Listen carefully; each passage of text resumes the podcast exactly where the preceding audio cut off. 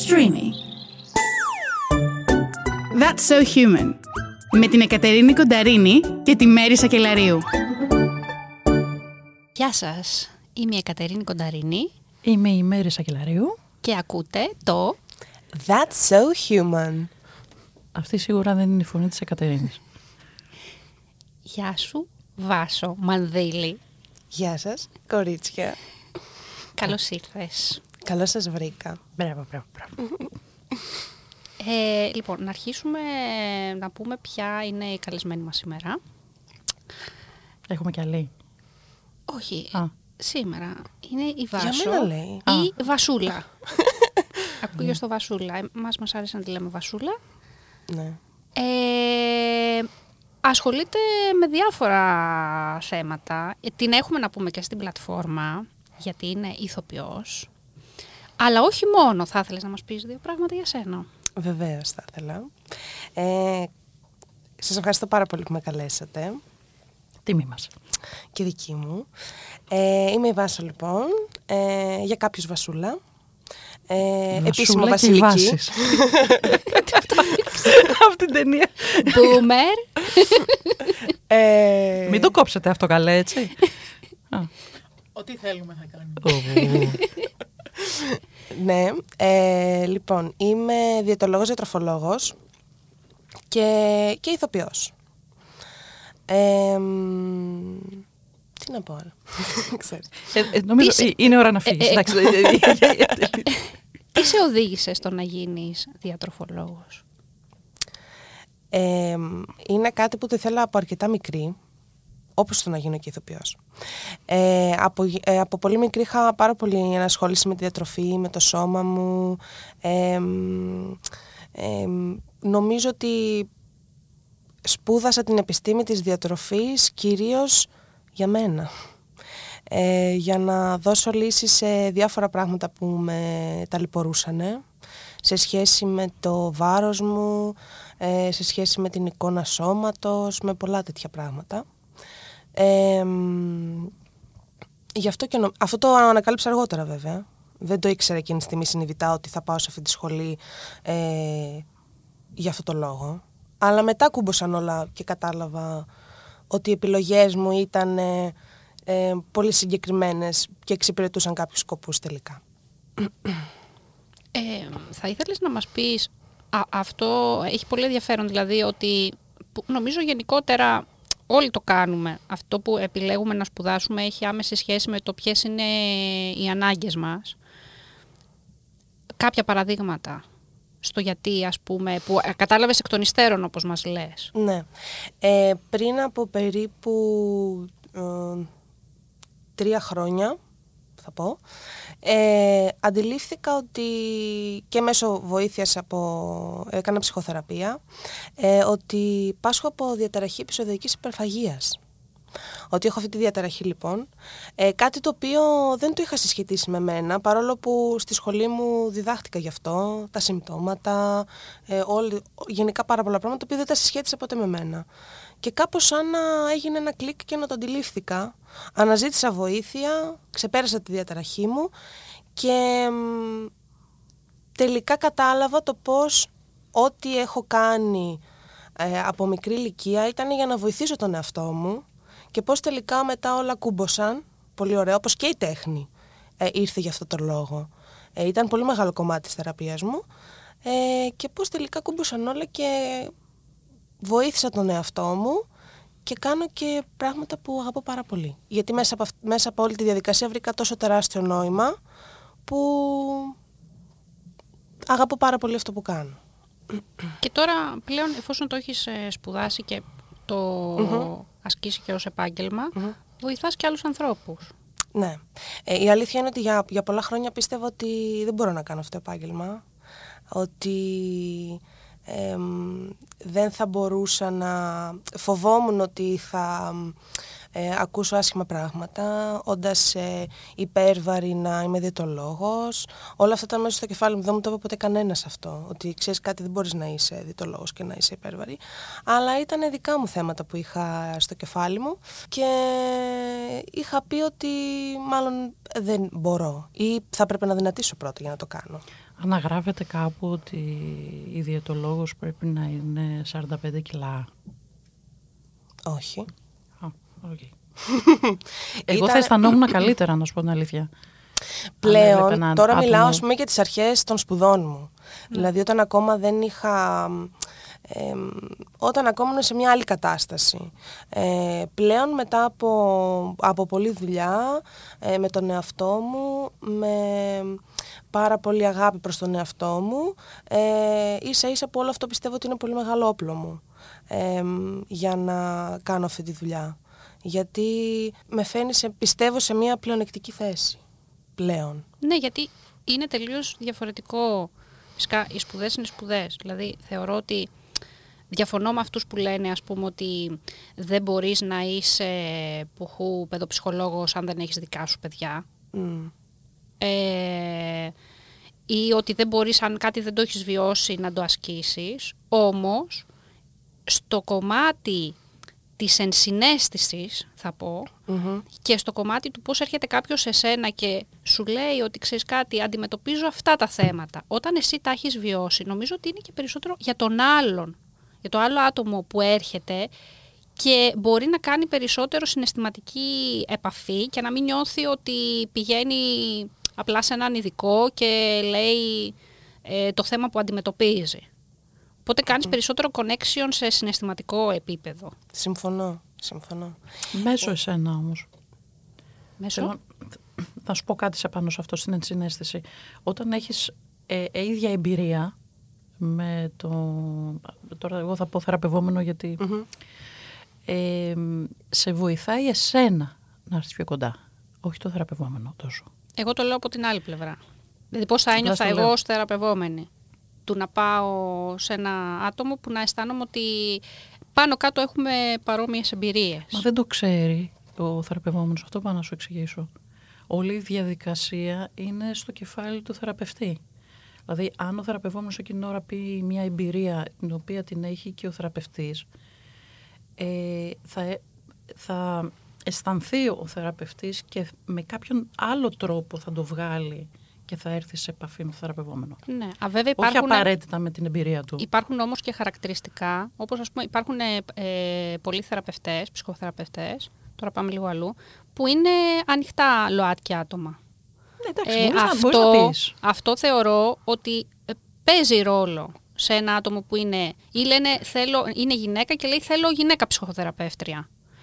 Κατάλαβες τι σου λέω; Ότι έχουν ανάγκη στο να νιώσουν κάτι γνώριμο κοντά τους. Και οικείο, ναι. Και Σωστά. οικείο. Και, και αυτό, και αυτό παίζει ρόλο. Ναι. Και, Και σε τα- όλες τις ειδικότητες ισχύει αυτό. Γι' αυτό νομίζω. υπάρχουν και αυτοποκαλύψεις Ναι. στο, στη θεραπεία. Αλλά χρειάζεται να γίνεται με μέτρο και πάντα με γνώμονα κάτι που θα αφορά το θεραπευόμενο για την εξέλιξή του. Δηλαδή δεν Φυσικά, είναι εγώ θα φυσικά. ξυπνήσω μια, ναι, και θα αρχίσω να λέω για τη ζωή μου ε, χωρίς να έχει ένα αντίκτυπο απέναντι. Μμμ. Ναι. Έτσι. Ε, σε κάποιες περιπτώσεις και εγώ μοιράζομαι την ναι, εμπειρία μου. Ακριβώς, ναι. Μπράβο. Ε, γενικά τη μοιράζομαι ανοιχτά, ενώ δεν... ε, ε, αλλά και στους ε, θεραπευόμενους. Εννοείται. να το Πάντως κάνω. τώρα, επειδή πήγα να το πω και πριν, αλλά εντάξει δεν πειράζει, ε, εγώ θα ένιωθα πάρα πολύ όμορφα αν έβλεπα εσένα, σαν διατροφολόγο. Ε, εμ, η αλήθεια είναι ότι αυτό λαμβάνω.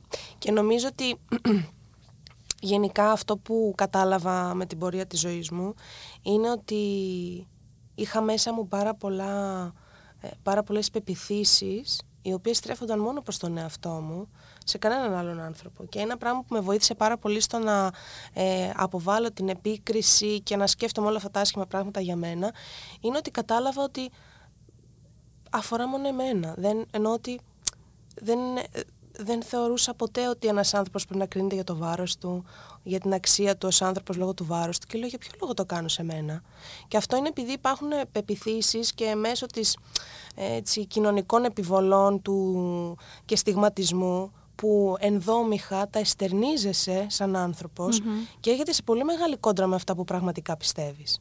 Και απλά επέλεξα ότι πρέπει να πιστεύω σε ένα πράγμα και ε, αποφάσισα ότι πιστεύω αυτό το πράγμα και για τον εαυτό μου. Και έτσι δηλαδή το απέβαλα. Όπως και... λειτουργούσες για τους άλλους, λειτουργείς πλέον και για τον εαυτό σου. Ναι. Δηλαδή έλεγα για ποιο λόγο μόνο για μένα, ας πούμε. Να ποιο- Για ποιο λόγο ε, φέρομαι ρατσιστικά στον εαυτό μου, ενώ δεν είμαι. Γιατί πιστεύω ότι δεν μπορείς να, να κάνεις διάκριση το εγώ, ας πούμε, π.χ. δεν είμαι ρατσιστής, αλλά όχι, πρέπει να διαλέξεις. Δεν μπορεί να, να, αντικρου- να είναι τόσο αντικρώμενα μέσα σου. Διαλέγεις και επιλέγεις. Ποιο, ποια στάση έχεις. Πολύ ωραία οπτική αυτή και θα πω σε αυτό ε, όταν απευθύνεται και προς τον ίδιο μας τον εαυτό, η αυστηρότητα αυτή όμως που μπορεί να, είναι, να φτάνει στα- στο ρατσισμό ή στο πολύ κοντινό μας περιβάλλον. Δηλαδή έχω διακρίνει περιπτώσεις που ε, στο ευρύτερο περιβάλλον είναι ανοιχτή η αποδοχή κτλ. Και στο αυστηρά οικογενειακό περιβάλλον υπάρχει μία άλλη νοοτροπία και λες κάτσε τώρα γιατί αλλάζεις τη συμπεριφορά σου; Δηλαδή γιατί στο σύντροφό σου ή στο παιδί σου ή στο γονιό σου έχεις άλλη αντιμετώπιση; Ναι. Εντάξει, το λέγανε αυτό. Υπάρχει αυτή η ατάκα ότι έξω από το σπίτι μου ξέρεις όλα καλά, αλλά μέσα στο σπίτι μου... ναι. Όλα αρχίζουν μέσα από, το, από την οικογένεια. Όλα και γενικά οτιδήποτε είναι τόσο αντικρώμενο μέσα σου, σε φαίνει σε πολύ μεγάλη σύγχυση. Ενώ και σ- εμ,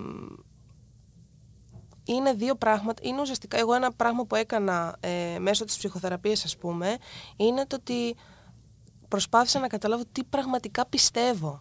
Ακέραια πράγματα. Γιατί είχα πάρα πολλά φορεμένα, τα οποία πραγματικά δεν τα πίστευα. Και συμπεριφερόμουν μία έτσι, μία αλλιώς. Οπότε, εμ, εκεί κατάλαβα και ξεκαθάρισα κάποια πράγματα. Και ένα από αυτά είναι αυτό, το ότι δεν μπορώ να πιστεύω κάτι και για τον εαυτό μου να είναι κάτι τελείως διαφορετικό. Τον, τον εαυτό μου να τον μειώνω, να τον επικρίνω, ενώ δεν το κάνω σε κανέναν άλλον άνθρωπο. Αυτό. Και η, η μάχη, if- υπάρχει μια μάχη ε, σε σχέση με, τα, με- με το ιδεατό. Δηλαδή, ε, στο κομμάτι των κιλών, του βάρους, ε, είναι πολύ μεγάλο το ποσοστό των ανθρώπων προσπαθώντας να φτάσουν αυτό που λέμε το ιδεατό, που θεωρεί ο καθένας για τον εαυτό του ή που η κοινωνία επιβάλλει για να έχεις, μπορεί να είναι μία μάχη που να δίνεις όλη σου τη ζωή. Ε, είτε για τα άτομα τα οποία θέλουν να είναι λιγότερα κιλά, είτε για τα άτομα που θα ήθελαν να είναι περισσότερα κιλά. Αφήνουμε τελείως λοιπόν έξω το ποιος είναι ο σωματότυπος. Γιατί υπάρχουν, υπάρχει τεράστια ποικιλομορφία σε σώματα. Υπάρχουν σώματα τα οποία είναι από τη φύση τους, θα πω, στιβαρά. Έχουν πιο μεγάλη οστεϊκή μάζα, έχουν πλάτες, έχουν περισσότερους μυς που αυτό δίνει βάρος. Ε, και υπάρχουν και σώματα τα οποία είναι πολύ αδύνατα γιατί από τη φύση τους είναι αυτή, είναι δηλαδή πιο λεπτό Το σκα- το σκαρί το τους, σκαρί πούμε. τους, πιο, πιο λεπτό το κόκαλο, λιγότερη μυϊκή μάζα κτλ. Όταν λοιπόν υπάρχει κάτι το οποίο θεωρείται το όμορφο, το ιδεατό, πρέπει να το φτιάξεις αυτό, να φτάσεις εκεί, είτε μπαίνεις σε μια διαδικασία, αν παρασυρθείς από αυτό, στο να πλακωθείς ας πούμε στα, στο γυμναστήριο, αλλά όχι με τη λογική της ενδυνάμωσης, αλλά με τη λογική ότι παίρνω και κάποια συμπληρώματα, φτάνω και τον οργανισμό μου στα όρια του, μπορεί μετά από αυτό να έχω και ε, τραυματισμούς, προσπαθώντας να μεγαλώσω το μυϊκό μου όγκο. Είτε πας σε εξαντλητικές δίαιτες, οι οποίες μόνο υγεία δεν φέρνουν. Ναι. Θα ήθελα να μου πεις για, αυ- για αυτό, για αυτό το τρυπάκι που μπαίνουν οι άνθρωποι. Για αρχή να πω ότι σε αυτό το τρυπάκι ε, δεν μπαίνουν μόνο όσοι, είναι, ε, πώς- μόνο όσοι έχουν υπερβάλλον βάρος ή είναι λιποβαρείς. Μπαίνουν άνθρωποι οι οποίοι έχουν ένα υγιές βάρος, μπαίνουν... Δεν είναι μία η εικόνα που αναζητά ο καθένας. Κάθε φορά μπαίνεις σε ένα τρυπάκι και δεν ξέρεις πού θα σε φτάσει. Όπως και με την εικόνα σώματος. Δεν έχουν ε, άσχημη εικόνα σώματος μόνο οι άνθρωποι οι οποίοι έχουν υπερβάλλον βάρος ή είναι λιποβαρείς. Αυτό είναι αλήθεια. Ναι. Ναι, γι' αυτό και τυχαίνει πολλές φορές να πει κάποιος: Ω, δεν μου αρέσει το σώμα, να του πεις: «Εσύ τι λες, μια χαρά είσαι, είσαι πάρα πολύ ωραίος και τα λοιπά. Είσαι... τέτοιο». Ο καθένας βλέπει τον εαυτό του ε, και, μπαίνει, και μπορεί να μπει σε αυτό το τρυπάκι των, α, των εξαντλητικών ε, διαιτών, του να, της υπερβολικής γυμναστικής. Ε, είναι, πώς να το πω, είναι και αυτό κάτι κοινωνικά φορεμένο που δεν έχει κάποιο τέλος. Δηλαδή, μπορεί να μην έχει ποτέ τέλος. Γιατί όταν μπαίνεις στη διαδικασία αυτή, μπορεί ποτέ να μην δεις τον εαυτό σου όπως θα ήθελες να είναι, γιατί δεν ξέρεις ακριβώς τι πρέπει να είναι αυτό. Γιατί στην ουσία δεν δεν δεν χρειάζεται να ξέρεις. Δεν μπορείς να είσαι ίδιος με κανέναν. Και επίσης ότι εμ, δεν μπορείς να... Ο κάθε άνθρωπος είναι διαφορετικού σωματότυπου, όπως είπαμε, είναι διαφορετική η κατανομή ε, που έχει ο καθένας στο σώμα του, στο λίπο, στη μυϊκή μάζα. Ε, δεν μπορούμε να μοιάσουμε όλοι, δεν γίνεται. Και γενετικά να το πάρουμε, δηλαδή υπάρχουν 200 γονίδια, πάνω από 200 γονίδια που ελέγχουν το βάρος. Ενώ ότι δεν... Πολλές φορές, ας πούμε, εμ, ε, επειδή πέρα από, τα, από το γενετικό παίζει ρόλο και το περιβαλλον και ζούμε σε ένα περιβάλλον το οποίο είναι όσο ποτέ ας πούμε εμ, εμ, πώς να το πω εμ, που ευνοεί την έκφραση κάποιων γονιδίων οπότε κάποιοι άνθρωποι πολλές φορές προσπαθούν απλά να πάνε κόντρα στη βιολογία τους. Και να πούμε για τα πρότυπα ομορφιάς, τα οποία πλέον θέλω να πιστεύω και νομίζω ότι συμβαίνει. Έχουν αρχίσει να καταραίουν στο τι είναι ωραίο, τι δεν είναι ωραίο, το τι είναι κοινώ αποδεκτό με αυτή, όπως είχα ξαναπεί, την ε, αισθητική. Την αισθητική που έχουμε εμείς οι Έλληνες και δεν θέλουμε τα, να βλέπουμε πράγματα που μας προσβάλλουν την αισθητική, την πολύ ψηλή που έχουμε. Ε, και μάλιστα, πέρα από το ότι ο καθένας εννοείται ότι έχει την προσωπική του αισθητική και το προσωπικό του γούστο και κανείς δεν προσπαθεί να του επιβάλλει κάτι άλλο. Αλλά είναι τελείως διαφορετικό το ότι έχω εγώ τα γούστα μου, όποια και αν είναι αυτά, και είναι άλλο το ότι αυτά τα γούστα μου θέλω να σου πω εσένα τι να κάνεις. Και το παίρνω αυτό, το να σου πω τι να κάνεις, αλλά επειδή δεν θέλω να φανώ ότι το κάνω και με άσχημο τρόπο, το κάνω και καλυμμένα. Οπότε λέω, «Ε, το κάνω για την υγεία σου, γιατί θέλω να, να είσαι εσύ καλύτερα, προσπαθώ να σε βοηθήσω. Και μιλάω για την πρόσφατη φωτογράφηση που έκανε η Δανάη Πάρκα με μαγιό. Και υπήρχε μία αντίδραση η οποία ήταν, εγώ το λέω για θέμα υγείας και συν το άλλο, το έργο, το για τα πρότυπα που περνάμε στα παιδιά μας. Αυτό που τα παιδιά τα χρησιμοποιούμε για τα πάντα, τα οποία εμείς δεν γουστάρουμε και τα ρίχνουμε πάνω στα παιδιά, δηλαδή ότι το παιδί δηλαδή θα δει τη Δανάη Μπάρκα με μαγιό και θα κάνει ή τον οποιοδήποτε και θα, και θα γίνει ακριβώς τι. Δεν κατάλαβα. Αχ, πώς είναι έτσι, μαμά, πώς είναι έτσι. Αυτό, δη- τα παιδιά, ε, έχ, έχοντας επαφή με παιδιά, δεν, ε, δεν σκέφτονται με αυτόν τον τρόπο. Δεν σκέφτονται. Ούτε το βλέπουν ως πρότυπο, ου- ούτε ως μη πρότυπο. Απλά κοιτάνε, βλέπουν, παρατηρούν. Εντάξει, συνήθως μιμούνται και έτσι τις ατάκες των ε, μεγάλων, οπότε άμα ακούσεις κάτι από τα παιδιά, Ναι, συνήθως είναι το, κάτι ε, που το λεκτικό, αφορά τους γονείς. δηλαδή αν αφορά χονδροφοβία, ομοφοβία, ρατσισμό, μπορεί και να το αναπαράγουν. Αν και έχω δει περιπτώσεις παιδιών που μπορεί να κάνουν ακριβώς το αντίθετο από αυτό που βιώνουν ως αντίδραση, γιατί έχουν μια εσωτερική φωνή που τους λέει ότι όχι, αυτό δεν είναι σωστό, δεν θέλω να, να, να αναπαράγω κάτι τέτοιο. Όμως ναι, τα αρνητικά σχόλια μπορεί να τα μάθουν από τους γονείς. Αυτό για μένα είναι το πρόβλημα, το να κάνεις το παιδί σου ρατσιστή. Εκεί υπάρχει ο κίνδυνος. Όχι το αν θα δει σώματα στην παραλία ή σε κάποιες φωτογραφίες που είναι απλά σώματα. Και νομίζω με αφορμή αυτό ε, θα ήθελα να πω σε σχέση με το ότι α, πώς παίρνει ο καθένας δικαίωμα και έχοντας δημόσιο λόγο στο να κρίνει το σώμα του άλλου ως το ότι είναι μη υγιές σώμα. Ενώ δεν ισχύει κάτι τέτοιο. Να πω από προσωπικά παραδείγματα ότι έχω παραπάνω από μία φίλη, οι οποίες ήταν για χρόνια σε εξαντλητικές δίαιτες, προκειμένου να είναι εκεί που θεω, θεωρεί το κοινωνικά αποδεκτό και όμορφο. Έχω φίλη που έχει νοσηλευθεί στο νοσοκομείο γιατί το σώμα δεν άντεξε τη δίαιτα, που εξωτερικά θα μπορούσε να πει κάποιος που βλέπει μια φωτογραφία στο Instagram «Θεέ μου τι κουκλάρα είναι αυτή» και ναι ένα ε, υγιές σώμα. Στις εξετάσεις αίματος το αντίθετο συνέβαινε. Ήταν όλα στον πάτο. Άραγε δεν μπορείς να κρίνεις από το αν ένα σώμα είναι αδύνατο, το αν είναι υγιές. Μπορεί ο τύπος του σώματος να είναι αυτός που είναι ο στιβαρός, έχει παραπάνω κιλά και είναι υγιέστατο το σώμα. Αλλά και πάλι, ακόμα και ένα σώμα δεν είναι υγιές, ακόμα και αν οι εξετάσεις αίματός του δεν είναι αυτές οι οποίες μπορείς να πεις ότι είναι στο, στο ακριβώς όριο ότι αυτό είναι θέμα του, του ατόμου το τι μπορεί να κάνεις στο να το βελτιώσει. Δεν είναι δικό σου θέμα. Πας εσύ για άλλα ιατρικά θέματα να κάνεις, πέρα από το βάρος, να κάνεις τον άλλον συμβουλευτική, χωρίς να είσαι ειδικός και χωρίς να έχει έρθει αυτό το άτομο σε σένα. Πας δηλαδή σε έναν άνθρωπο που έχει, ξέρω εγώ, τι να πω, κάτι στα οστά και να του πεις λοιπόν, άκου, αυτή είναι απαράδεκτη η κατάσταση που κάνεις, ε, θα σου πω εγώ πρέπει αυτή τη στιγμή να πάρεις το τάδε χάπι.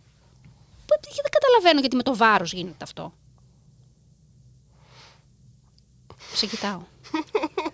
ναι, το πήρες λίγο... Ναι. Όχι, ήθελα να τα πω αυτά τα θέματα. Τα, τα, τα είπες πάρα πολύ ωραία. Ε, συμφωνώ πάρα πολύ, ειδικά στο κομμάτι της, ε, το τι θεωρούμε υγιές ε, σώμα ή όχι. Ε, ένα σώμα μπορεί να είναι υγιές ανεξαρτήτου βάρους. Ε, το υπερβάλλον βάρος ακόμη βασικά δεν έχει δεν υπάρχει συγκεκριμένα στη βιβλιογραφία. Κάποιοι το θεωρούν νόσο, κάποιοι δεν το θεωρούν νόσο. Δεν πάβει να είναι ένας παράγοντας κινδύνου για ασθένειες, που όμως δεν αποτελεί από μόνο του μία κατάσταση ε, που μπορεί... Πώς θα το πω... Δεν αποτελεί μόνο το λόγος να πεις σε κάποιον ότι δεν είναι υγιής. Καταρχάς η υγεία ε, δεν είναι η απουσία της νόσου.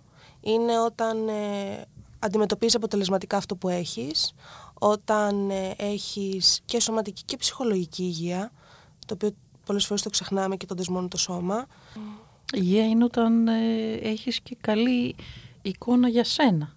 Ναι. Έτσι, δηλαδή ότι ε, το αντικειμενικό κομμάτι ε, συνάδει με το, με το αυτό που, που νιώθεις για τον εαυτό σου. Ναι ε, όταν αισθάνεσαι καλά με τον εαυτό σου, ε, δηλαδή δεν τίθεται θέμα προτύπων. Ένας άνθρωπος ο οποίος αισθάνεται καλά με το σώμα του και φωτογραφίζει το όπως θέλει, ε, είναι ένας άνθρωπος ο οποίος. Ε, δηλαδή αυτό το πράγμα του ότι βλέπουμε έναν άνθρωπο ο οποίος έχει ε, υπερβάλλον βάρος και κατευθείαν μιλάμε ότι είναι ένας άνθρωπος ο οποίος δεν είναι υγιής ή ότι έχουμε στο νου μας ότι όλοι, όλοι οι άνθρωποι που έχουμε υπερβάλλον βάρος θέλουμε να χάσουμε βάρος. Δεν, δεν σημαίνει κάτι τέτοιο. Δηλαδή, μπορεί ένας άνθρωπος να είναι OK με το σώμα του, να κάνει μια προσπάθεια ε, όταν και όποτε μπορεί και το θελήσει. Ε, το βασικό είναι να αισθάνεται καλά κάθε στιγμή με αυτό που είναι ε, και να... Αυτό, να αισθάνεται καλά. Ε, και, εγώ θα πω για να κλείσουμε με το, με το θέμα συγκεκριμένα του βάρους, να, να πω ότι όσες φορές έχει τύχει να βρεθώ σε περιστατικό που κάποιος σχολιάζει το βάρος ενός άλλου ατόμου ήταν πάντα για να κάνει αυτό το άτομο να νιώσει άσχημα με τον εαυτό του. Δεν ήταν ποτέ για το καλό του. Δεν έχω βρεθεί ποτέ με τον τρόπο που λέγεται στο ότι ε, ε, ήταν πραγματικό ενδιαφέρον. Όταν ο άλλος έχει πραγματικό ενδιαφέρον θα το διατυπώσει Θα κοιτάξει πρώτα να κάνει ερωτήσεις να δει τι συμβαίνει, να δει αν ο άνθρωπος είναι, ε, τι άλλο του συμβαίνει στη ζωή του, σε τι φάση βρίσκεται, θα κάνει άλλο διάλογο. Δεν θα πάει κατευθείαν να πει για το βάρος. Είσαι απλά γενής και πικρόχολος. Έχεις... Δεν μπορώ να μην το πω. έχεις, ε, όταν κάνεις αυτό το πράγμα, έχεις θέματα με τη δική σου εικόνα. Ε, και πιστεύεις ότι και σε ενοχλεί όταν ο άλλος είναι καλά με το σώμα του, όταν εσύ δεν είσαι. Ε... Ξέρεις, και δεν είναι και απαραίτητα να έχει να κάνει με το σώμα του, να έχει να κάνει με την ατέλεια, Ναι. την κοινωνική. Δηλαδή, ε, δεν μπορεί να είναι επικριτικός με τον ίδιο και θα βρει μια ατέλεια απέναντι η οποία είναι και υπερβολική πολλές φορές, οπότε θα εστιάσει σε αυτό και θα σχολιάσει. Μμ. Για να νιώσει καλύτερα. Ναι, έτσι, Ναι. Είναι, έτσι γίνεται. Για να μπορέσει να ανεβάσει την δική του αυτοπεποίθηση εκείνη την ώρα. Και να Εντάξει, υπάρχει αυτό δεν- σε πολλά επίπεδα, έτσι, όχι μόνο στο θέμα του βάρους. Εννοείται, στα πάντα σε ό,τι μπορεί να σκεφτεί και να δει. Ε, και ειδικά με το γυναικείο σώμα, όταν ερχόμαστε και στο κομμάτι του τι θεωρείται σεξι ή πλέον δεν είναι σεξι, είναι για κάποιους αντικειμενοποίηση. Όταν λέμε αντικειμενοποίηση είναι το ότι το γυναικείο στήθος, ας πούμε, παραδείγματος χάρη, φεύγει από το κομμάτι το ότι είναι ένα μέρος του ανθρώπινου σώματος και γίνεται το αντικείμενο του πόθου ή της ειδονής αυτού που βρίσκεται απέναντι και το κοιτάει. Πόσο αυτό ή με άλλα σημεία του γυναικείου σώματος, πόσο αυτό δημιουργεί πάλι πρόβλημα στην αυτοεικόνα, είτε είναι σε σχέση με την έκθεση, δηλαδή γυναίκες οι οποίες ντρέπονται και κρύβουν, ε, είτε το αντίθετο, στο ότι όταν εσύ δεν τρέπεσαι και μπορεί να φορέσεις ένα ντεκολτέ ή να κάνεις μπάνιο χωρίς ε, το στιθόδεσμο, το κάνεις επίτηδες για να προκαλέσεις γιατί θες σεξ. Για ποια μιλάς; Τι για ποια μιλάω; Ποια δεν κα- μιλάω ποια- αυτή τη φορά ποια- για τη Δανάη, μιλάω για τη Μέρη Σακελαρίου. Ναι. Κάνει η Μέρη Σακελαρίου χωρίς το πάνω μπάνιο. Κατά Κάνει κόρον. ποτέ χωρίς το πάνω. Χωρίς το μπάνιο. χωρίς το πάνω μπάνιο. Ναι, υπάρχουν άνθρωποι που δεν θέλουν να φοράνε το πάνω όταν κάνουν μπάνιο και δεν θέλουν να είναι χαλαροί, όπως η Μέρη Σακελαρίου. Ναι. Μιλάμε για τη θάλασσα, έτσι, όχι για την τουαλέτα. Για το, το Ακόμα και μπάνιο του όταν σπιτιού σου. προκύψουν κάποια γεγονότα στην παραλία και πρέπει να... Έλα, σταματήστε τώρα, δεν είναι τώρα να τα βγάλουμε στη χώρα αυτά. Αυτά είναι που πρέπει να βγάλουμε στη χώρα. Τέλος πάντων. Όχι, γιατί να σου πω κάτι. Αυτό είναι ένα παράδειγμα του πώς ε, μία γυναίκα μπορεί να αισθάνεται πάρα πολύ άνετα με το σώμα της και να μην θεωρεί ότι είναι κάτι ντροπιαστικό που πρέπει, ή ένα σημείο του σώματος. Δηλαδή, σκεφτείτε, ρε παιδί μου, που χου, ο αγκώνα. Ε, μ, προσπαθώ να, βάλω το, να βγάλω το ρούχο, να βάλω το μαγιό και πρέπει να έχω κρυμμένο τον αγκώνα να μην το δει κανένας. Αυτό σκεφτείτε το τώρα, ότι βέβαια συμβαίνει με το γυναικείο στήθος. Πόσα, δηλαδή στη, στη- στην παραλία, πόσες φορές έχουμε κάνει ακροβατικά, δεν μιλάω για σένα Μέρη, ε, πόσο έχουμε κάνει ακροβατικά για να μπορέσουμε να φορέσουμε το μαγιό μας ή να βγάλουμε το μαγιό μας για να φορέσουμε το, το μπουρνούζι. Προκειμένου να μην φανεί κάτι που να προκαλέσει. Ένας άντρας δεν το αντιμετωπίζει αυτό. Αυτό Θα μου πήγα να πεις, σου πω. Δεν καταλαβαίνω τη διαφορά. Εγώ. Με το στήθος. Δεν, είναι- δεν είναι μεγάλωσα έτσι. Δηλαδή το ότι είναι το αντρικό στήθος και το γενικείο στήθος εμένα δεν, είναι το ίδιο. Δεν, μου- δεν μου λέει κάτι. Το οποίο να πούμε ότι αν ήταν κάτι να υπάρχει, δηλαδή συγκεκριμένα και το γυναικείο στήθος, έχει και μία χρησιμότητα. Ναι. Δηλαδή, σε γυναίκες που επιλέγουν να γίνουν μητέρες, υπάρχει και για το θυλασμό. Γιατί πρέπει να γίνει ε, όλο μέσα από, την ανδρική, από το ανδρικό βλέμμα; Δηλαδή, το ανδρικό βλέμμα, οκ, μπορεί να το θεωρεί σεξ, fine, κανένα θέμα. Αλλά γιατί πρέπει να είναι μόνο αυτό; Και από τη στιγμή που το ανδρικό βλέμμα το βρίσκει αυτό σεξι, αυτό γίνεται απευθείας προκλητικό, άραγε γίνεται επικίνδυνο. Δείτε τη ροή Ναι, ναι. των πραγμάτων και άρα η γυναίκα πρέπει να ντρέπεται γι' αυτό, πρέπει να το προφυλάσει, να το φυλάει, να μην το δει κανένας, γιατί άμα το δει κανένας μπορεί μετά να υπάρξει ένα αποτέλεσμα που να γίνει βία. Πώς, Σεξουαλική παρενόχληση. σεξου, ναι, βία. Και να σου πούνε κιόλας ότι τα θέλεις και τα παθες. ναι. Ναι.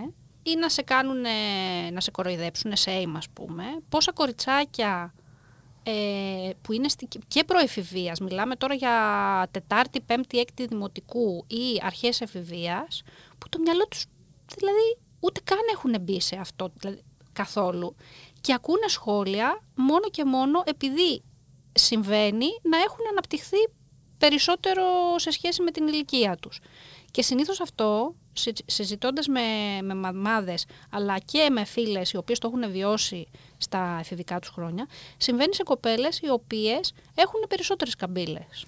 Να σημειώσω κάτι εδώ που είπες. Ναι. Δεν είναι με βάση την ε, ηλικία τους, είναι με βάση τα άλλα κοριτσάκια.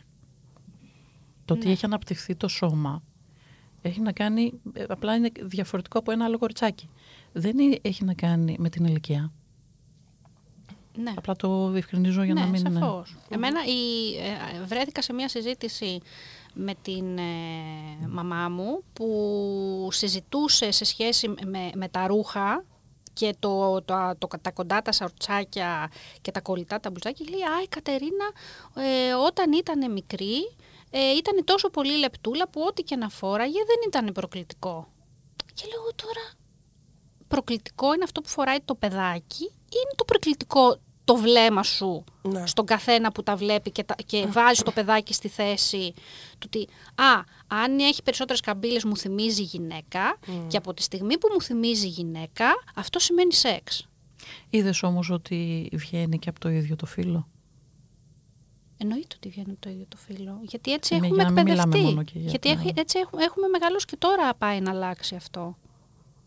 Οι, οι μητέρες, από την άλλη, θέλοντας να προ- προστατέψουν τις κόρες τους, εννοείται ότι ακόμα και να μην το πιστεύουν, κάποια στιγμή θα τη δώσουν τη συμβουλή του τι πρόσεξε πώς θα βγεις έξω. Όχι επειδή είναι σεμνότυφε, επειδή φοβούνται. Και το καταλαβαίνω και αυτό.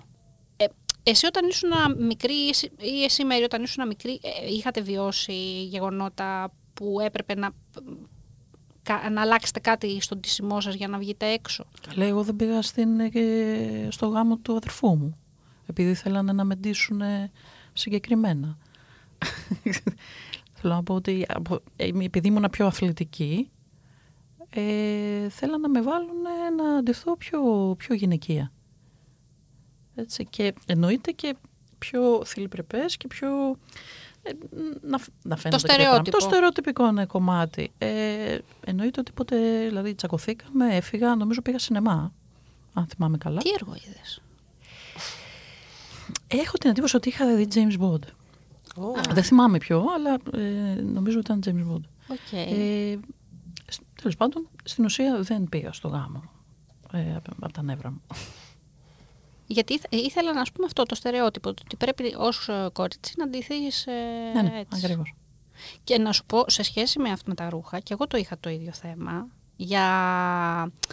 Ε, στην εφηβεία δεν μου άρεσαν καθόλου, και, και στην παιδική ηλικία, δεν μου άρεσαν καθόλου τα, τα φορέματα, τα ροζ, τίποτα καθόλου. Ε, το αγαπημένο μου ρούχο ως παιδάκι ήταν η ναυτική στολή, το ναυτάκι. Είχα κάτι ρούχα που δεν ξέρω που τα είχαν βρει, μάλλον μας τα είχαν δώσει από κάποιο άλλο παιδάκι. Και όπου ήταν για επίσημη, έβα- ε, ντυνόμουν ναυτάκι. τέλειο. Ε, ναι, ήταν το αγαπημένο μου. Ε, και στη συνέχεια, αλλά αυτό που αντιλήφθηκα αρκετά μεγαλύτερη, που μετά άλλαξε ο τρόπος που ντυνόμουν, ήταν ότι πρέπει να υπήρχε αυτή η υποψία χωρίς να το καταλάβω. Δηλαδή ότι όταν είχα παρατηρήσει ότι στα κορίτσια που ντύνονται με τα φορεματάκια τους, ε, που φαίνονται τα, τα πόδια τους, ε, ξέρεις, που είναι το πιο θηλυκό, ότι υπήρχε κάποιος κίνδυνος. Δεν μπορούσα όμως σαν παιδάκι αυτό να το καταλάβω. Και εγώ επειδή δεν ήθελα να βρεθώ σε ευάλωτη κατάσταση, ήμουν πάντα με σπορ αθλητικό ντύσιμο, αθλητικά για να μπορώ να τρέξω και δεν ήθελα να βρεθώ σε αυτή την ευαλωτότητα, η οποία όμως έχει να κάνει όχι με το κορίτσι, έχει να κάνει με εξωτερικούς παράγοντες. Με το πώς κοινωνικά το, το περνάνε. Κοίτα όμως πόσο εγκλωβίζεται η θηλυκότητα ε, μέσα από, μια, από έναν ε, κίνδυνο, γιατί θα μπορούσες με άλλους τρόπους να προστατευτείς και ε, ταυτόχρονα να είσαι και θηλυκή και να, να, βάλεις, ο- να, να βάζεις ό,τι θες. Ναι, αυτό το Έτσι. κατάλαβα πολλά χρόνια μετά. Μμ. Το τι ακριβώς είχε συμβεί τότε. Το τι είχα συνδο- συνδυ- συνδυα- συνδυάσει την ευαλωτότητα με το θηλυκό ντύσιμο. Και την παθητικότητα επίσης. Και την Αυτά παθητικότητα, συνδυάζονται ναι. όλα και, και, τα, ε, και η τηλεόραση. Μα τότε οι Τα- σειρές έτσι, στη- στην και τώρα, ακόμα τηλεόραση, και τώρα. Ε, βέβαια, δεν υπήρχαν ε, δυναμικοί χαρακτήρες γυναικοί. Καθόλου. Μμ. Δεν μπο- εγώ δεν έβρισκα κάτι που να μπορούσα να ταυτιστώ. Στον κινηματογράφο ε, ήταν η Alien, Ripley, ήταν η μαμά στο Terminator ε, Τι άλλο να θυμηθώ; Προσπαθώ να θυμηθώ δυναμικούς. Πολύ αργότερα ήρθε Λάρα Κρόφτ. Ε, και η Αγγέλη Τσάρλι, ίσως άλλοι και αυτά. Εντάξει. Εντάξει, ωριακά. Οπότε δεν υπήρχε κάτι να ταυτιστείς. Βάσο. Δεν μιλάει τόση ώρα. Δεν Μας γίνει, ακούει. δεν- Σας ακούω εδώ, βλέπω. Ευτυχώς θα τα μοντάρουμε και θα τη βάλει ενδιάμεσα τώρα. Θα, θα μας Ναι, πεις έχουμε- όλα τώρα και θα σε βάλουμε. Εντάξει. Έχουμε πάει στο δικό μας level. ε, από πού να... Α, ναι, λοιπόν. Όχι, εσύ αν έχεις κάποια Ναι, εμπειρία. εγώ όντας ε, δική σου. παιδί ήμουν πάρα πολύ ανεπτυγμένη. Εγώ τελείωσα το δημοτικό, ας πούμε, και είχα, ήμουν 1,70. Ενώ είχα, είχα σχηματιστεί πολύ νωρί το σώμα μου, το οποίο δεν μου άρεσε πάρα πολύ που διέφερα, η αλήθεια είναι. Ε, αισθανόμουν περίεργα ε, και ήμουνα κι εγώ πιο αθλητικό στυλ. Δηλαδή δεν... εμ, μπορώ να πω ότι υπήρχε και από τις, ας πούμε από τις φίλες μου που δεν ήταν τόσο ανεπτυγμένος όσο εγώ μου λέγανε εσύ έτσι, εσύ αλλιώς εσύ μπορείς να φορέσεις αυτό, μπορείς να-» σαν να μου λέγανε ότι εσύ έχεις ε, αλλά εγώ δεν ήθελα να φοράω έτσι πιο γυναικεία. Παρόλο που σαν παιδιά είμαστε, θέλουμε να μεγαλώσουμε σε αυτό το κομμάτι δεν ήθελα καθόλου. Στον ντύσιμο. Ε, δεν μου άρεσε. Ε, αισθανόμουν περίεργα. Ε, αργότερα βέβαια ισχύει ότι και εγώ κατάλαβα κάπως τον τρόπο με τον οποίο δρούσα σαν παιδί που δεν μπορείς να τα καταλάβεις όλα η αλήθεια είναι. Ε, γιατί μετά προς, την, ε, προς το γυμνάσιο, λύκειο, που κάπως άρχισα περισσότερο να ντύνομαι λίγο πιο θηλυκά, ε, κατάλαβα την αλλαγή στη συμπεριφορά. Τον, ε, Τον, τον γύρο τον- σου λες. Ναι, τον γύρο μου. Μμμ. Ναι. Η οποία αλλαγή πώς τη βίωσες εσύ, ως κάτι θετικό, ως κάτι αρνητικό, ως κάτι περίεργο; Ε, μ, εγώ γενικά από μικρή ε, μ, ήθελα λίγο να πηγαίνω κόντρα ε, σε αυτό που μου έλεγε η μαμά μου. Γιατί η μαμά Ήσουν μου και εσύ έλεγε. αντιδραστική; Ναι, λίγο. Σε αυτό το κομμάτι, ειδικά της εμφάνισης, αρκετά. Ε, δηλαδή, το φόρα και κάτι άλλο, το κοίτα αυτό, δεν μου πολύ άρεσε. Και όταν αυτό κάπως προσπάθησα να το κάνω δικό μου, αλλά να το κάνω, ε, ήταν κάτι που έπρεπε να διαχειριστώ εν τέλει. Δηλαδή, το ότι επιλέγεις να φορέσεις κάτι άλλο, ε, κατάλαβα ότι πρέπει κάπως να το διαχειριστώ όλο αυτό. Ε, το Είναι ότι, ναι. δύσκολη αλλαγή. Ναι, γιατί ας πούμε μετά, όταν ε, και οι φίλες μου άρχισαν να ντύνονται λίγο πιο θηλυκά ε, και εγώ έμεινα λιγάκι στο πιο αθλητικό, υπήρχαν συζητήσεις τύπου ε, μ, θα πάμε ξέρω εγώ έξω. Τι λες να φορέσεις, μήπως να φορούσες... Γιατί μετά δεν, ε, Δεν Α, έδαινες. υπήρχε- μπορούσαμε και Υπήρχε τόσο και, ένας πολύ. κοινωνικός αποκλεισμός σιγά σιγά δηλαδή. Ναι. Δεν έδαινες με, το, με την υπόλοιπη παρέα. ναι, γιατί μετά ήταν το... έπρεπε να ντυθείς έτσι κάπως. Ναι, είναι αυτό που το, σταματάει το πρέπει να γίνεται των γονιών Ναι. και γίνεται των φίλων του κοινωνικού Ναι. περίγυρου για να μπορείς να είσαι σετάκι. Ναι. Το οποίο όμως είναι ένα αποτέλεσμα αυτών των πραγμάτων που κάθονται σιγά σιγά πάνω στα παιδιά. Ενώ ότι Βέβαια. φαίνεται ότι ως παιδί ε, αρχίζουν, ε, αρχίζεις κάπως να μην καταλαβαίνεις τι γίνεται, αλλά αρχίζουν σιγά σιγά να κάθονται πάνω σου και κάποια στιγμή αυτά βγαίνουν. Δηλαδή έτσι χτίζονται τα πράγματα. Αλλά δεν ήμουν από τους ε, ανθρώπους που τους έκατσε πάρα πολύ. Νομίζω το... δεν ήθελα, το, το απέβαλα. Οπότε ε, θα ήθελα ε, εγώ να πω από τη δική μου πλευρά για κλείσιμο ότι. Τι, δεν έχουμε γράψει πάρα Τι πολύ κλείνουμε; ώρα. Μας παίρνει. Α, Ε, Κατερίνη, πάλι το ίδιο πράγμα θα κάνει. Στην προηγούμενη εκπομπή, δεν ξέρω πότε προηγούμενη ήταν, δεν θυμάμαι, είπες τελειώσαμε στο τέλος. Και, και έμεινα κόκαλο.